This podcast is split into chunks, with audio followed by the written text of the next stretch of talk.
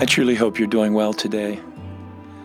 You know, there are times in the midst of our normal, everyday, and often very, very busy schedules that we could use reminders.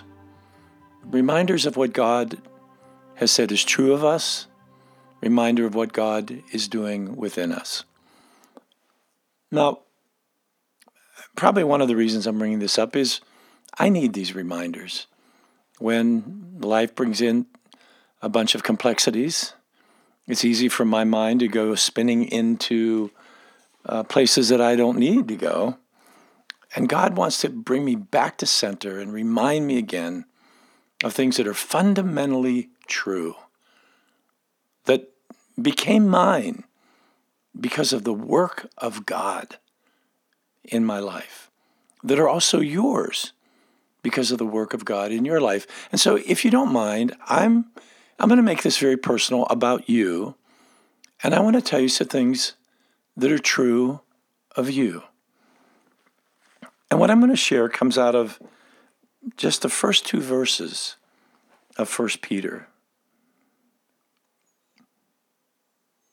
There are specific truths that Peter begins his epistle with that I think he wants all of his readers to know, to understand, and to hold fast to, no matter what's going on in the midst of their lives.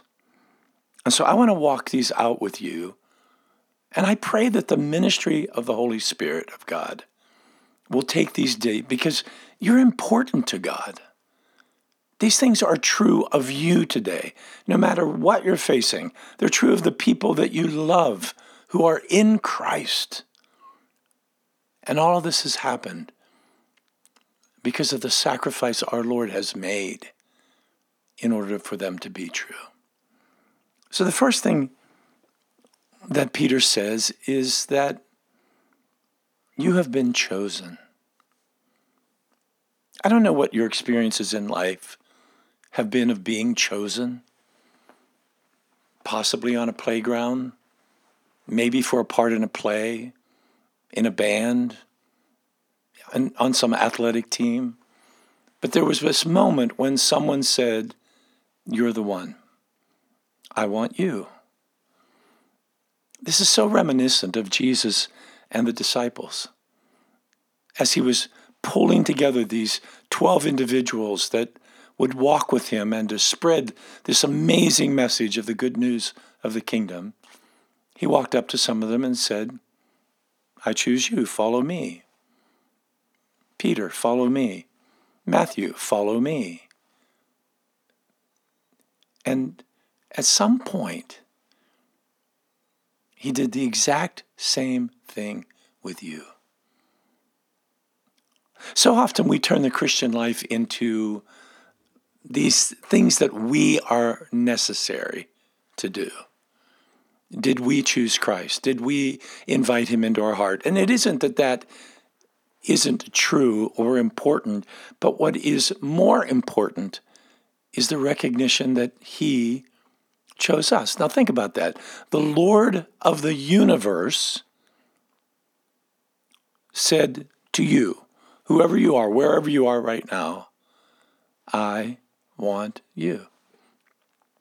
I happen to know through my son that there are individuals that listen from numerous countries around the world. So, right now, there may be somebody in Thailand, in Australia, in Peru, in Great Britain, in France, wherever it is. And God wants you to hear the words I'm the one that chose you. That's how important you are to me. I wanted you. And then Peter goes on and says that this choice took place before you even were spoken into existence. God chose you when he thought of you before the foundations of the world. Just think about that. He didn't say, you know, someday there may be this particular person, and I'm going to watch and see how it turns out because I may or may not want to choose them down the road. No. what Peter is saying is that God made that choice. He made that choice when he thought about you before he even spoke the word of your name into existence. I hope this is giving you this sense of God's pursuit of you, how important you are to Him, that you have value in a world where it seems like, my goodness, the disrespect is increasing, the inability to exercise restraint is increasing, the vitriol is increasing. We need to be reminded of this word that God wants you. He chose you. And He made that choice a long, long, long, long time ago, knowing that you are important to Him. If you go further down into this scripture, it says this interesting phrase about the sanctifying work of the Holy Spirit. That sounds so theological, which it is. But it, it means this it means that God's precious Holy Spirit, the third member of the Trinity, is always at work inside of you to align the wonder of you with the purposes of God. Yes, there are so many other voices and so many other challenges that seek to take us off center, off base. And you know what the Bible says is that God, through Jesus, has placed his Holy Spirit inside of us to do what? Well, sanctification simply means to help us live out of who we've really been made in Christ. Do you know there are so many of us that we, we just feel this certain internal dis-ease as though this isn't the life I was made for. It, this isn't the rhythm that best fits me. It almost feels out of sync. And yet, if we can learn to turn into the ministry of the Holy Spirit, He's inside of us saying, Let me help you with this Christian life. It's not all up to you.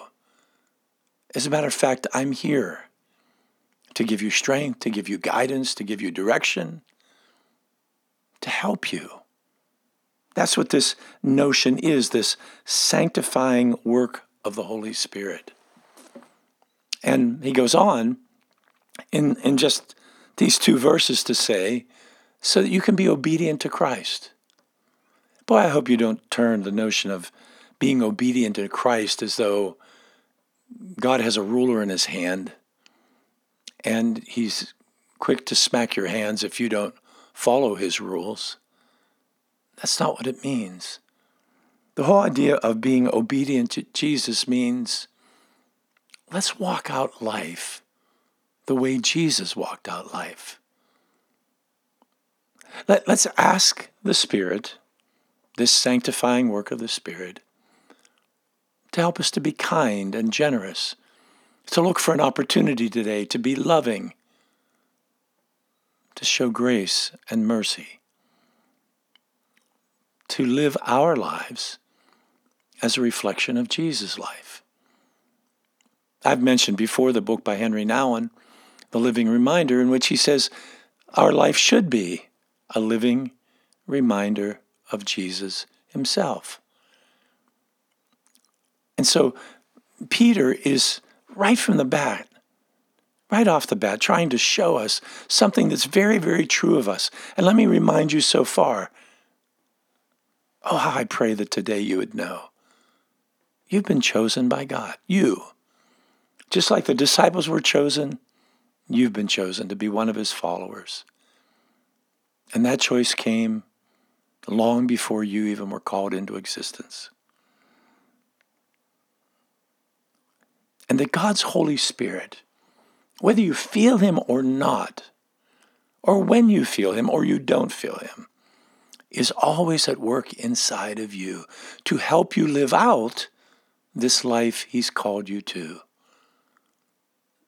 Not out of some rank obedience, but out of joy.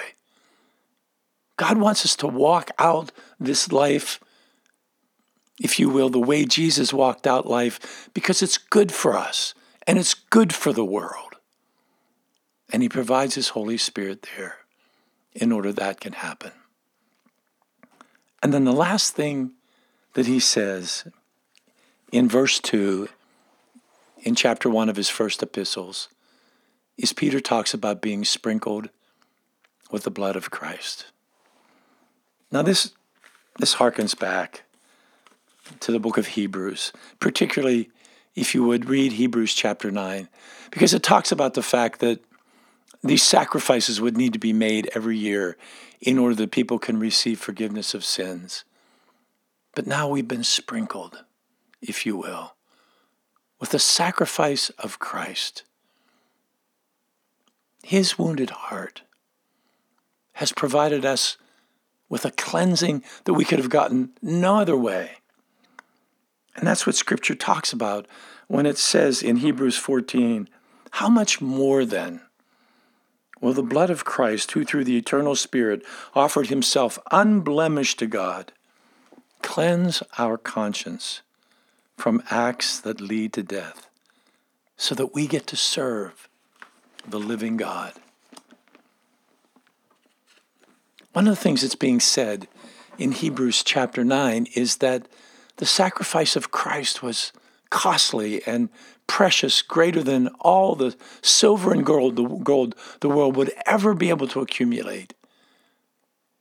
And yet that sacrifice was made for you so that you could once and for all be forgiven, once and for all be cleansed.